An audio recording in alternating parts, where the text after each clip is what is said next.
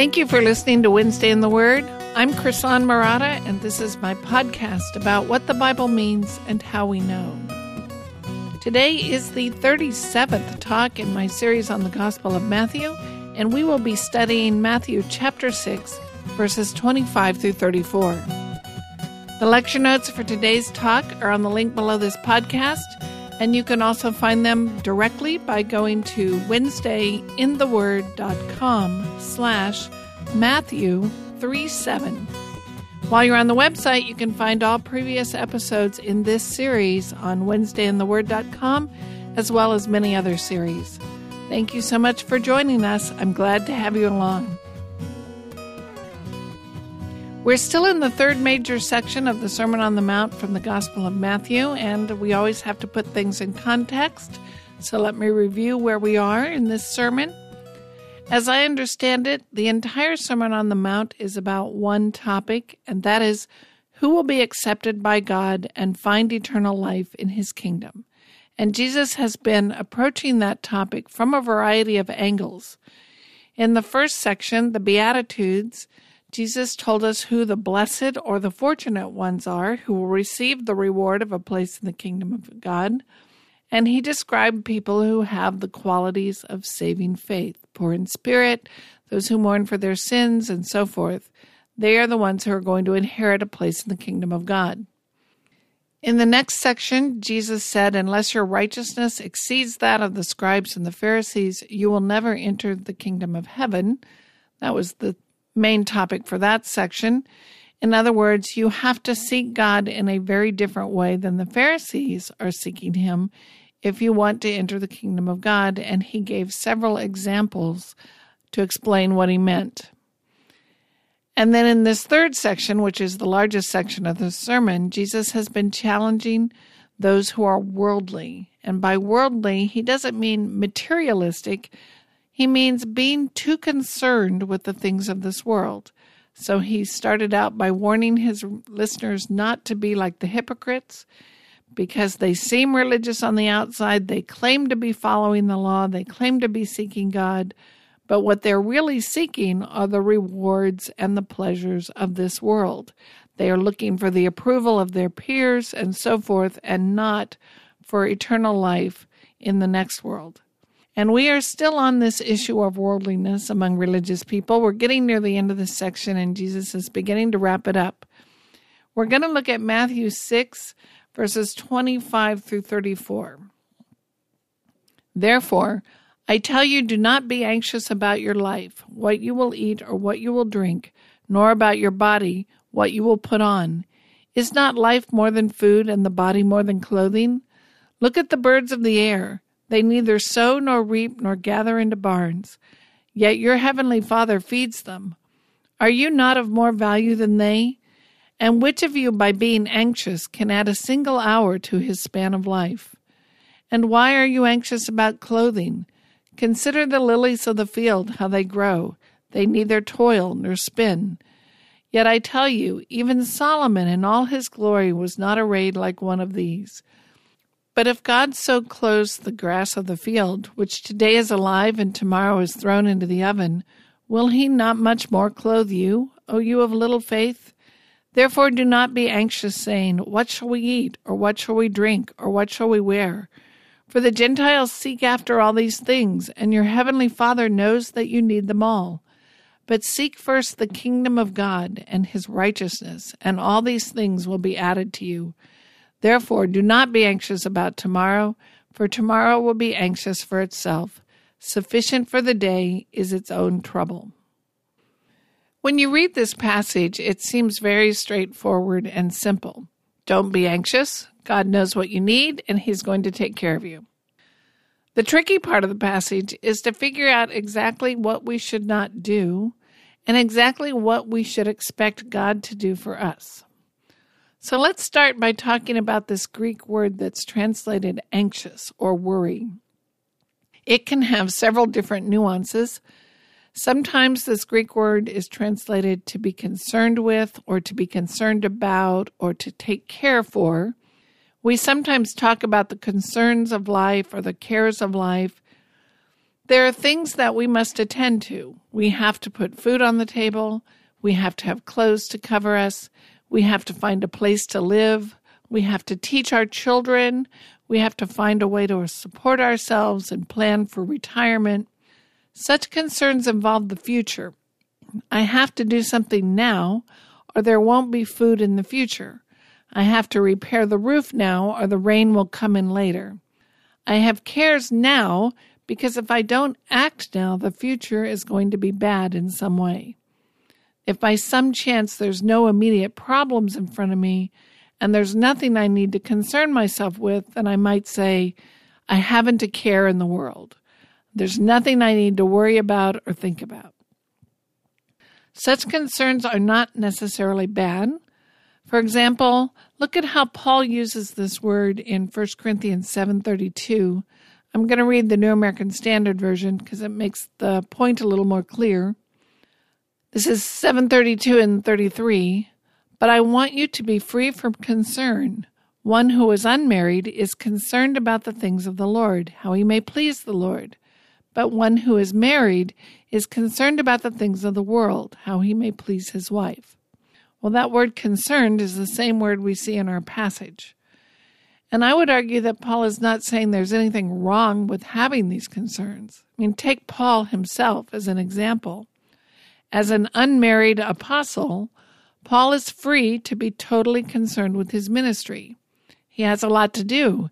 He has to make travel plans, he has to write letters, he has to teach and speak in churches. If he were a married man, he would have different concerns. He would have to pay attention to his relationship with his wife. He would have to concern himself with his children and their education and so forth. This is all natural and appropriate. We all have concerns based on our situation and our stage in life. Sometimes, however, these concerns and cares cross the line into an unhealthy mental burden. When this Greek word is used in those contexts, we typically translate it anxious or worry. The idea is I have these normal concerns, but now these concerns are preoccupying my mind. They're weighing me down. They become a burden. They overwhelm me, and I can't think of anything else. And that distinction is important to keep in mind as we try to understand what Jesus is saying here. I'm going to argue that Jesus is not against us concerning ourselves with how we're going to put food on the table. But he is against us worrying and becoming overly anxious about putting food on the table. Let's try to fill that picture out. To do that, I want to look at a few other places where Jesus uses this word. The first one is in Luke 21. Jesus is speaking of the future destruction of the temple and his second coming, and he warns us that we need to keep spiritually alert. And again, this is the New American Standard. And this is Luke 21, verses 34 through 36. But watch yourself, lest your hearts be weighed down with dissipation and drunkenness and cares of this life. That's our word. Cares of this life. And that day come upon you suddenly like a trap. For it will come upon all who dwell on the face of the whole earth. But stay awake at all times, praying that you may have strength to escape all the things that are going to take place and to stand before the Son of Man. So he's talking and he says he's going to return. We need alertness. We need to be awake and persevere. We need strength to stand so that we will be ready on the day that he returns. It doesn't mean we figured out what that day and time is or when that's going to happen. He's saying be alert, be ready. That day is important to you. Remember that it's coming. Don't forget it. Persevere in faith until he returns. However, there are things that can weigh down our hearts so that we become sluggish and forgetful. We could waste our lives on foolish and worthless temporary things, ignoring the most important things in life. We could numb our hearts by getting drunk all the time. Our hearts could be weighed down with the worries of life. The idea is we can become so worried, so preoccupied, and fearful about providing for our future that we lose sight of the promises of God. We forget that our hope is to be found in the return of Jesus and what we most need to do is to persevere in the faith and be seeking that day. The second one I want to look at is in the parable of the sower and the seed. Jesus says something similar. In this parable, Jesus gives an analogy of seed falling on four different kinds of soils, which metaphorically are like four different ways the human heart can respond to the gospel. Jesus pictures one kind of person who springs up with initial interest, but then the plant is choked out by weeds, or the metaphor is his faith is choked out by the worries of this world. This is Matthew 13 22. And the one on whom the seed was sown among the thorns, this is the man who hears the word, and the worry of the world and the deceitfulness of wealth choke the word, and it becomes unfruitful. The picture here is we can lose interest in the gospel because riches deceive us into thinking that the pursuit of wealth is what this life is all about. Or we can lose interest in the gospel because we are more concerned with the worry of the world, and that's our word again. Maybe we're not pursuing massive amounts of wealth, but we're totally focused on the cares and concerns of this life, and we are overwhelmed with fears and anxious and worrying about the problems in front of us. Maybe we have bills to pay, or we have to put food on the table, we have to climb the career ladder, we have to get into the right college and make good grades, find the perfect spouse, the best job, and so forth. And we get so preoccupied with all of that stuff that we lose interest in the hope of the gospel because all of our focus is on the cares of this world. Now, in both those examples, Jesus tells us the danger is letting our worries about the cares of this world distract us or blind us to what is truly important. In those situations, our physical needs have gone from being a legitimate concern and a responsibility to being a distracting fear. So it's not that we shouldn't try to put food on the table or save for retirement or plan for the future. But we don't want to let those concerns distract us from the true solution to our most important problem, which is the hope of the gospel solving our sinfulness. Well, that gives us some perspective. This word can mean just being concerned with the needs of this life, but all too easily those concerns grow into worries that dull our minds and consume our entire focus and make us forget God. The appropriate thing in the face of these worries, then, is to remember the goodness and promises of God. In general, I think that's how Jesus is looking at the challenges we face when it comes to our lives in this world and our concerns about our physical existence. The danger lies in letting those concerns overwhelm us and become our focus. With that in mind, now let's go back to the text. Now, remember where we are. Jesus just gave us these three metaphors in the last section the treasures of earth versus the treasures of heaven, the eye as the lamp of the body, and not serving two masters. And we're still on this subject. This is all part of Jesus' warning about the teaching and example of the Pharisees that he started back in 6 1. The Pharisees were very religious people, but they don't really have eyes to see. They are blinded by the riches of this world. They have set their hearts on this world.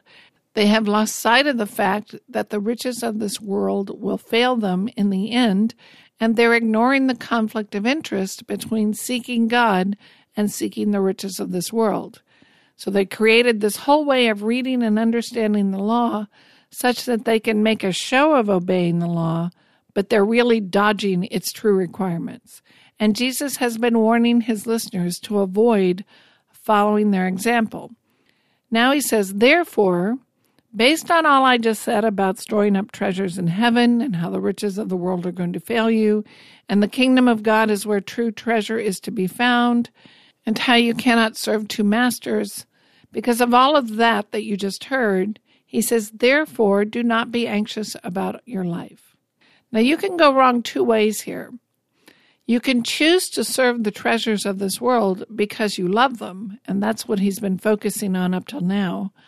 Or You can choose to serve the treasures of this world because you worry yourself into it, and that's the direction he's heading now. It's the flip side of the coin, in a sense. So let's go back to 625. Therefore, I tell you, do not be anxious about your life, what you will eat or what you will drink, nor about your body, what you will put on. Is not life more than food, and the body more than clothing? In this section, Jesus refers to two major realities of human existence. We need food and drink to keep us alive, and we need clothing to cover us and keep us warm. These two examples emphasize the inner and the outer aspects of our lives. He uses this Greek word for life from which we get our word psyche from. It really refers to the animating force of our bodies. So the thing that is different between us, a living human being, and a corpse is your psyche, your soul, this, this word for life, this inner dynamic active spirit that is inside you this inner person that acts, speaks, and makes decisions. The body is this outward external shell in which that life is found. In order to keep that inner dynamic soul alive, we have to keep the outer body alive. To do that, we have to have food. And in order for the outer body to function properly in this world, we have to have clothing. So I suspect these two things represent all the various worries we might have about life, and He's chosen food and clothing because they are so universal. Everyone needs them, everyone is inclined to think about them and therefore worry about them. Now, I suppose I ought to point out an obvious social economic reality here. Jesus is talking to people who, by and large, were a lot poorer than we are in America today. Many of them were day laborers.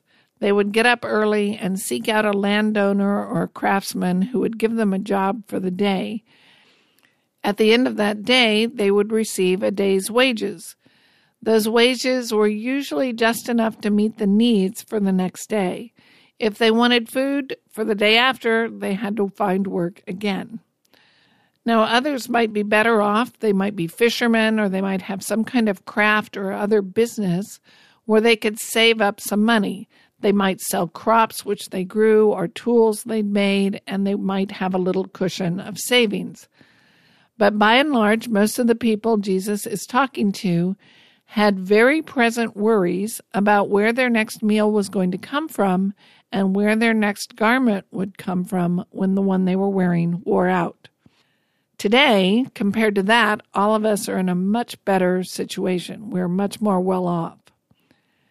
Now, Jesus tells them, don't worry about the food they need for life and the clothes they need for their body. And in context, I think he just means don't let the worries of this life consume and distract you. I don't think he means don't concern yourself with making a living. It is good and appropriate to work and take care of yourself and your family. That is the right thing to do. What he's talking about here is not letting your concerns for your physical needs become overwhelming worries that cause you to forget the goodness of God. Those concerns need to be seen in the larger picture of the care and the goodness of God, lest they become something that overwhelms and distracts and blinds you. That's the sort of thing he has in mind. Then he says in 625, is not life more than food and the body more than clothing? Now, there are several theories about what he means here. I'm not going to run through them all. You can find those options in the commentaries. I'm just going to give you the one that I think fits best. I think he's reminding us what he has just said earlier about treasures in heaven. True life is not found in the riches of this world. True life is found in the riches of heaven. God's purpose for us goes far beyond sustaining our physical existence in this world. Our dynamic, living bodily existence in this life is our opportunity to learn to trust God and to come to know Him and so find eternal life in the kingdom of heaven. There's more at stake right now than just sustaining our physical bodies. The purpose of this life is to find God. Now, yes, we're living bodies that need food, but we are a lot more than that. Our eternal destiny is writing on how we live our lives now and the choices we make now. There's something more important going on than just staying alive. God gave us physical life for more important purposes than merely sustaining our physical existence. He gave us this lifetime so that we would have time to seek Him and to find Him. I think that's what he's got in mind by is not life more than food and the body more than clothing. There's something more important going on here than staying alive. The purpose of this life is for you to come to know God.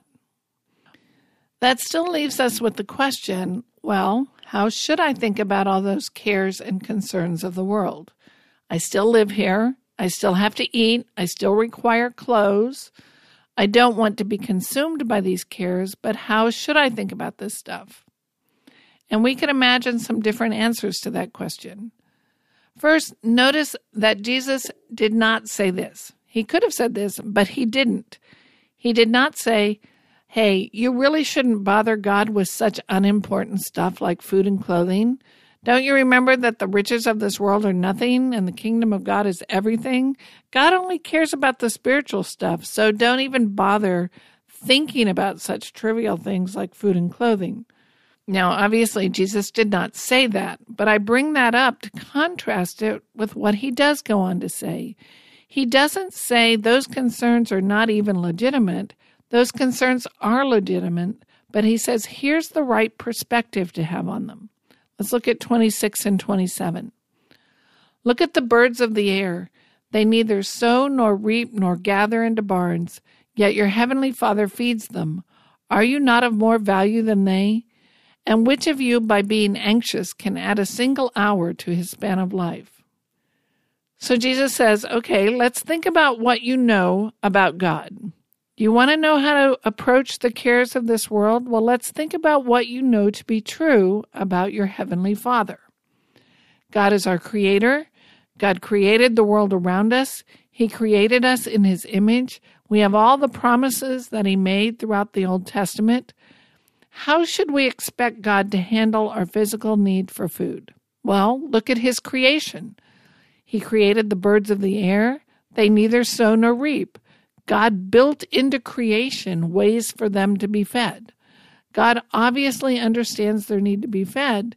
They can't raise crops, they can't plant, they can't store food in a refrigerator, but He built into creation ways for them to be fed. He made them to need nourishment and He Himself supplies what they need.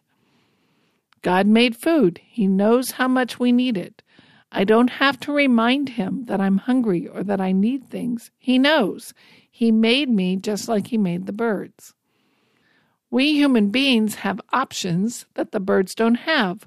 We can sow, we can reap, we can gather food, we can store extra food in barns and store it for the winter, but birds don't have that option, and even so, God feeds them. Then he adds one more thing to the picture the relative importance of human beings in comparison to birds. Humans alone, out of all of God's creatures, are made in his image. God's promises of redemption and salvation are aimed at human beings.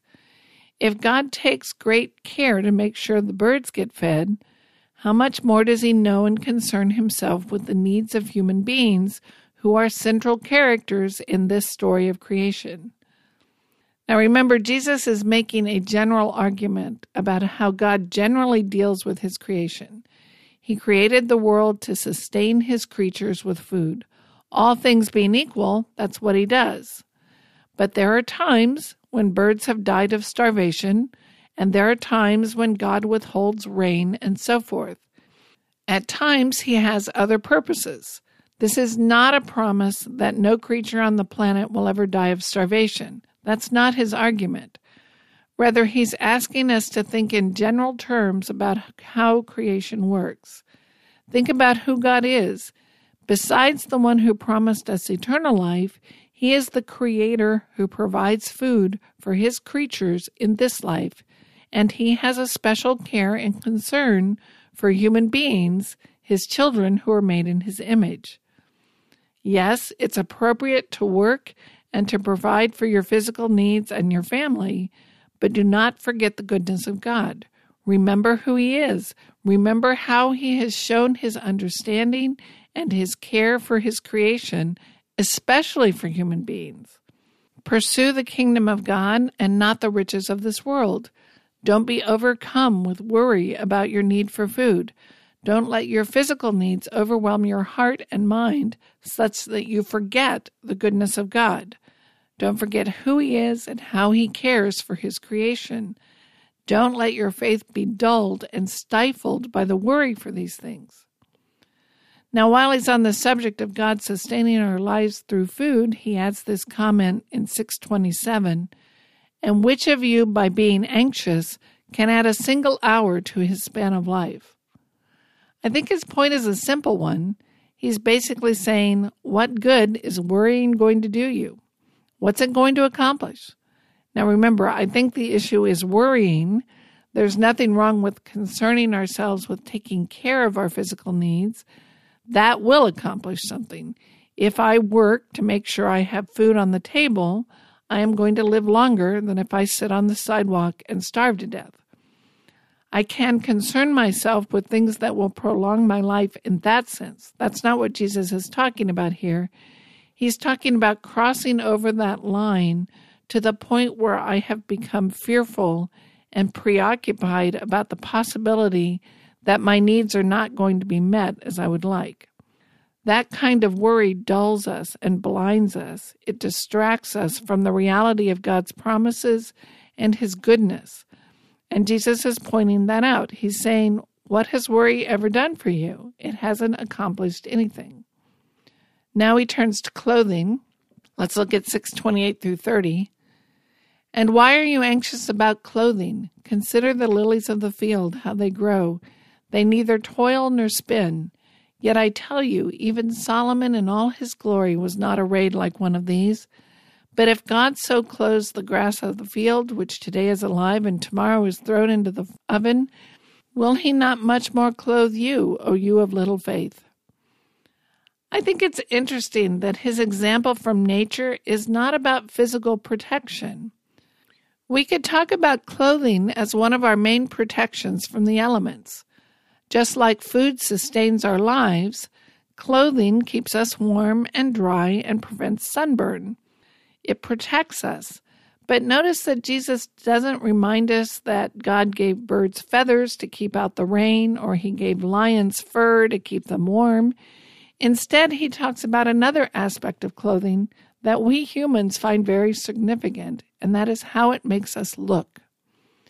We wear clothes to make ourselves presentable to the world. We adorn ourselves with clothes. Now, if I'm following his argument here, he's implying that the desire for adornment is not in and of itself a bad thing. God, as creator, has shown himself to be concerned with beauty. He didn't have to make flowers look so incredibly beautiful, but he did. And flowers are not nearly as important as people, yet God created them to have this certain attractive beauty. God does not look down on our very natural desire to clothe ourselves in a way that reflects well on us. We're social creatures. We would like to clothe ourselves in a way that's presentable and acceptable. Even those who use their adornment or their clothing as a kind of social protest are still trying to create a look. They don't just grab a flour sack and cut a hole in it and stick it over their heads. They're creating a look, even if they're trying to send a particular message with that look. Even though Jesus talks about the finery of Solomon, I don't think he means to suggest that we should be coveting luxurious, expensive clothing. That's not the point of comparison. Rather, the point of comparison is that the desire for clothing, at least in part, is a desire to present ourselves well. Jesus is saying we can't think that God is against beauty when we see how God has arrayed the flowers. And remember, the issue is worry. The issue is letting our concern with clothing ourselves turn into an overwhelming worry that dulls our hearts and blinds our eyes to the promises of God. And then he adds this phrase, Oh, you of little faith. And I think that clues us into this point. Jesus is the only one who uses this phrase, and he seems to use it in situations where his disciples have lost sight of who God is and what God can do. For example, in Matthew 8, Jesus and his disciples are in a boat when a storm comes up and the boat is being swamped by the waves. Jesus is asleep, and the disciples wake him up, crying, Lord, save us, we're perishing. And he responds, Why are you afraid, O you of little faith? And then he calms the storm like an overzealous puppy. In a different boat story in Matthew 14, the disciples are in a boat again, and Jesus comes out to them by walking on the water. Jesus commands Peter to walk out on the water to him, and at first, Peter does do that. He starts to walk out to Jesus. Then he seems to suddenly realize that he's standing in the middle of the lake and he starts to sink. And Jesus says to him, Oh, you of little faith. Now, in both these examples, the disciples' reaction seems very natural. If you're in a boat and the storm is pounding on it, of course you think you're going to die. And if you look down and find that you're standing on lake water, of course, you think you're going to sink. How else are you going to react? What Jesus seems to be saying in these situations is look, guys, it may seem very natural to you, but you have lost sight of who God is, who I, Jesus, am, and who you are dealing with in this situation. And I think he's saying the same kind of thing here in this situation about worrying about our food and clothing it's natural for us to worry. It's natural for us to get anxious and to become preoccupied. In these situations where we have become preoccupied with our physical needs and how they might turn out, Jesus is saying, Remember who you're dealing with. Remember who God is. Remember who I, Jesus, am and what we can do. Now, again, there's nothing wrong with working to provide for your needs. He's talking about worrying, letting that possibility of failure overwhelm you such that you forget and discount the goodness and the promises of God. It's a failure to remember what we ought to believe about God. The pressure of that worry causes us to forget what we know to be true, and our faith metaphorically shrinks because we've lost sight of who God is. He then concludes in 631 through 34 Therefore, do not be anxious, saying, What shall we eat, or what shall we drink, or what shall we wear? For the Gentiles seek after these things, and your heavenly Father knows that you need them all. But seek first the kingdom of God and his righteousness, and all these things will be added to you. Therefore, do not be anxious about tomorrow, for tomorrow will be anxious for itself. Sufficient for the day is its own trouble. He repeats his main point don't worry about these physical needs. And he reminds them that the Gentiles seek these things. Now, in this context, I think the Gentiles are people who do not know God the way the Jews know God. They don't know the God of the Bible, they don't know the history of the people of Israel, and they don't know the promises that God has made. Jesus is talking to a largely Jewish audience, people who have the scriptures, who've read the Old Testament, and so they know who God is and they know the stories of the Bible. They have the opportunity to remember the stories of the Old Testament and how God has graciously dealt with them in the past. God already knows what they need, and if they think about all that they know about God, they would recognize that God knows better than they do what they need in this life. The Gentiles are ignorant about who this God is, but the Jews are not. They have a history with him. Jesus made the same contrast earlier when he talked about prayer. The Gentiles think they can manipulate God into giving them what they want by using lots of words, but you, my Jewish listeners, know that God already knows what you need. So, in both these examples, the Gentiles don't understand that God already knows what they need. But those who have been taught by Jesus and read the scriptures have the opportunity to remember and understand who this God is and realize he already knows what they need.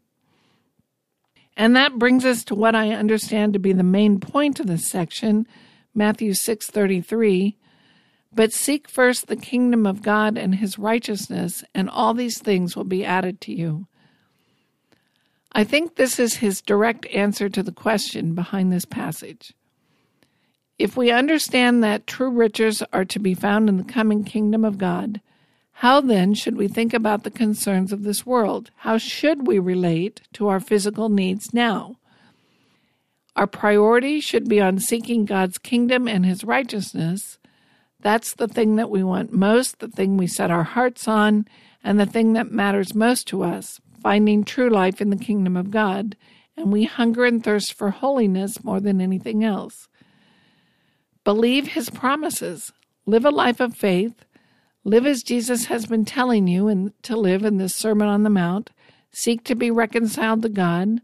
Seek to repent of your sins, to love your neighbor and to love God, and seek to be received by Jesus into his kingdom.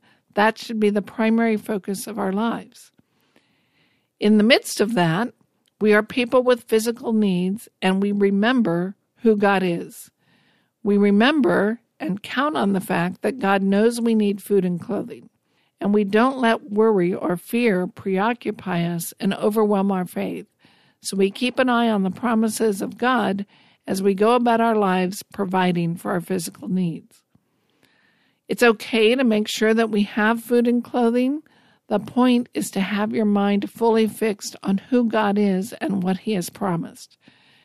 You can count on Him to sustain you until that day that He decides your life on this earth is done.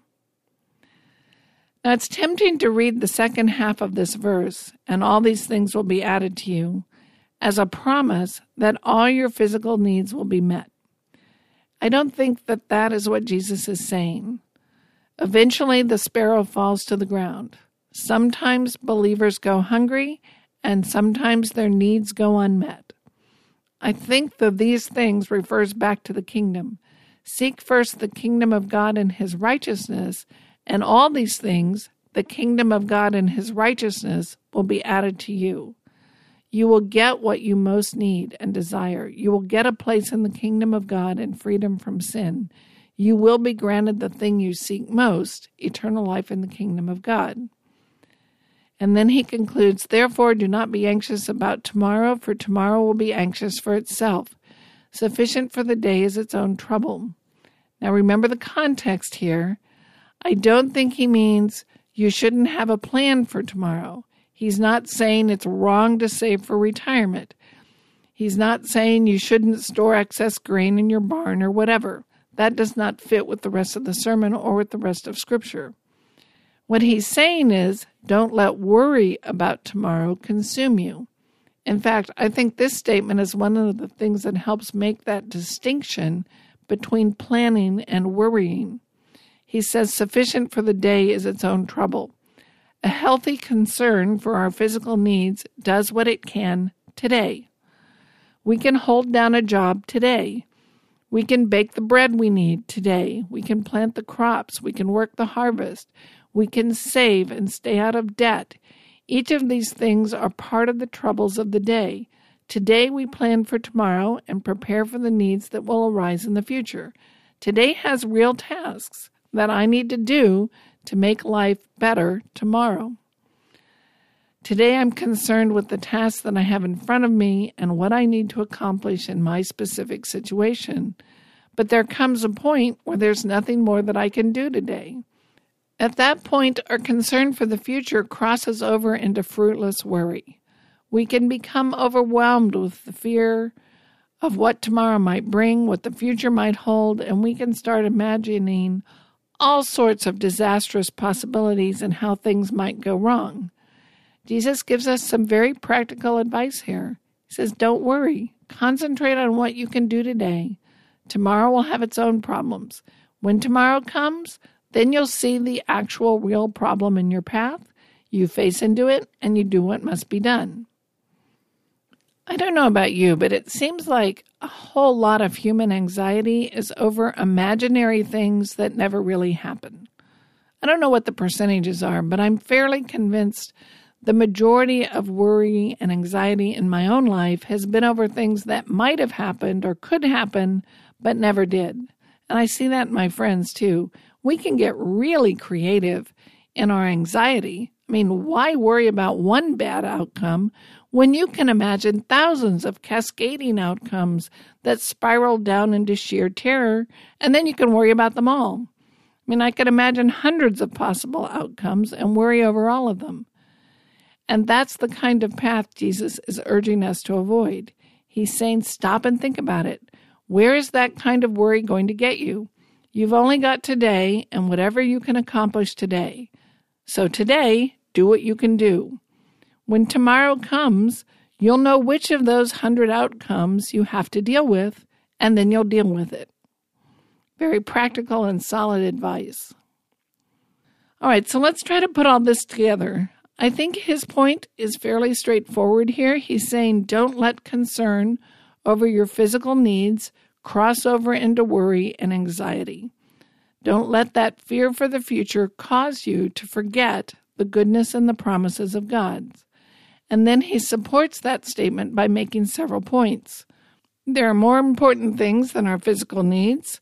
The biggest issue we face in this life is not where our food and clothing is going to come from, but whether or not we will choose to trust God and so find eternal life. If we think about how God has created the world, we can see that God is very concerned with nourishing the life of his creatures. We can also see that he is concerned with the beauty of his creation. Of course, we can expect him to know about our needs and to take care of them, we who are made in his image. This is not a promise that we will never undergo physical deprivation or that every need will be met to our satisfaction. We know that God has a plan, that He cares for us, and that He knows best. Sometimes His plan includes letting us do without something we want. When our concern crosses over into worry, what good does it do? Can we make our lives any longer by worrying about it? No, worry gains us nothing. We are not Gentiles who are ignorant of who God is. We know his promises, we know his character, we know that he knows what we need before we even ask. The bottom line then is we should make the most important things our priority. Seek to be received into his kingdom. Seek to live a faithful life pursuing his righteousness and remember that he cares for us and he has not forgotten that we have physical needs. Worrying about tomorrow is pointless. It's fine to plan, it's great to prepare for the future, but attend to what you have to do today and then deal with tomorrow when it comes. Let me make two last comments.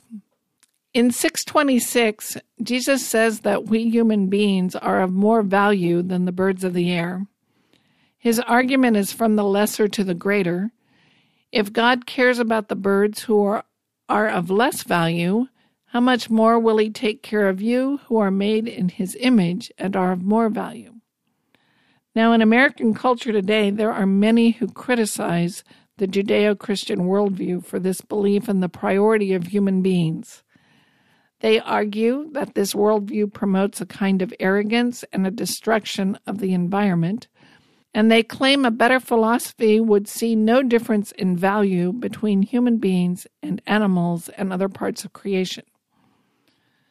I don't want to get into the weeds of that argument, but I want to just make a brief comment that it's probably true that throughout human history, human beings have often been irresponsible when it comes to the environment.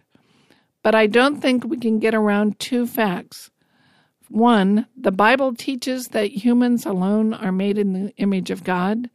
And two, the Bible teaches that being made in God's image is tied to being made a steward over creation. And yes, as stewards over creation, we have a prior importance, but we also have a great responsibility. The birds of the air are not going to be held accountable for how they treated this world. But as God's stewards, we human beings can be held accountable. Our important role as bearers of the image of God ought to sober us we ought to use moral judgment and wisdom when interacting with other creatures in the environment. We are to love and nurture God's creation. We have both value and responsibility. We have been given a place of importance, and we will be held accountable by our Master one day. So I would say the problem is not that we think we're the most important creatures in creation. I think that statement is true. We're the only ones made in God's image. The problem is we're sinners. We've refused to take on the moral responsibility God has given us, and we handle a responsibility selfishly. Second, I want to try to clarify I have been making this distinction between concern and worry. So, on the one hand, there is an appropriate concern over providing for our physical needs both now and in the future. On the other hand, there is this mind numbing worry over the future that can blind us to the promises of God. Now, in making that distinction, it might sound like I am suggesting that if you are a person of faith, you will never have an anxious moment in your life. I am not suggesting that. I am not suggesting that the pressures and trials of life have no effect on us emotionally, and if they do have an emotional effect, we're doing something wrong. In one sense, concerns about our welfare are a quite legitimate source of worry. We will all face moments of fear when we are waiting to see how something will turn out, whether we will succeed or fail, and so forth. In those fearful moments, we want to avoid worry in the deepest sense of the word. That is, we don't want to let the pressure and the fear of being in a very difficult situation distract us and blind us to the promises of God. I think the Apostle Paul is a really good example of this. He suffered a lot to follow Jesus, but he did not let that suffering blind him to the path he was on. This is 2 Corinthians 11 24 through 28, and Paul's describing the kind of life he's had since following Jesus. Five times I received at the hands of the Jews the forty lashes less one. Three times I was beaten with rods. Once I was stoned. Three times I was shipwrecked. A night and a day I was adrift at sea.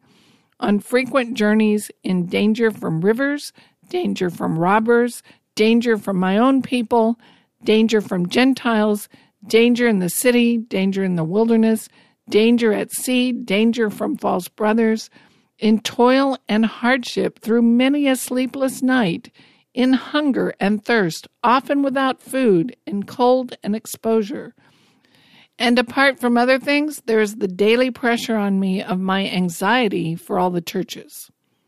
Now, that word pressure in 1128 is our word concern or worry we've been talking about. Paul must concern himself with the spiritual welfare of the people under his care, and he describes this concern as putting a daily pressure on him. Externally, he suffers a great deal by being beaten, stoned, shipwrecked, going without food and sleep. And internally, he suffers under his concern for the people he ministers to. He worries about those people. Emotionally, he is burdened for them. But he doesn't worry in the sense that he abandons his trust in God. He suffers when he thinks about the possibility that these people he has taught might throw their faith away and lose eternal life. It causes him sorrow. He longs for an outcome that he may not get, but in the midst of all that pain and concern, he doesn't lose his trust in God. So he wasn't chill or placid and never had an emotion in his life. He was emotional. He felt a great burden, but he didn't let that burden consume his faith. And of course, the greatest example of this is Jesus in the Garden of Gethsemane. Here is Jesus facing the cross. He's facing death in a terrible and horrible, painful way.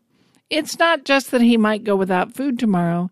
He knows that the end of his life on this earth is coming, and it is not going to be easy. He longs to escape, and he prays that he might walk a different path. Yet, he never loses sight of the Father in whom he has put his trust. He tells the Father, Not my will, but yours be done, which is probably the most magnificent statement of faith ever. But remember, he wasn't calm and unruffled and placid when he said it. He was sweating blood when he said it. So I just want to be clear that I am not urging you to be like a Star Trek Vulcan or and cut off all your emotions or something. Faith is not emotional numbness. There's a difference between feeling and suffering under the emotional pressures of the future and letting those feelings blind us to our hope. Your feelings may be unavoidable, but what you want to do is not cross that line into letting them blind you to the hope of the gospel. Thank you for listening to Wednesday in the Word, the podcast that explains not only what a passage means, but also shows you how to figure that out. You can find all previous episodes in this series on my website, WednesdayInTheWord.com. There is no charge, no spam, and no ads. It's all free to help you improve your study skills and understanding of Scripture. If you've been blessed by listening, please subscribe to the podcast Leave a positive rating or review wherever you listen to your podcasts, but most importantly, tell a friend what you learned and where you learned it. Our theme song is graciously provided by my friend and favorite musician, Reggie Coates.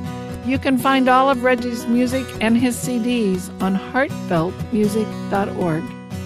Thank you for joining me today. I'm Krisan Marotta, and I'll see you next week at Wednesday in the Word.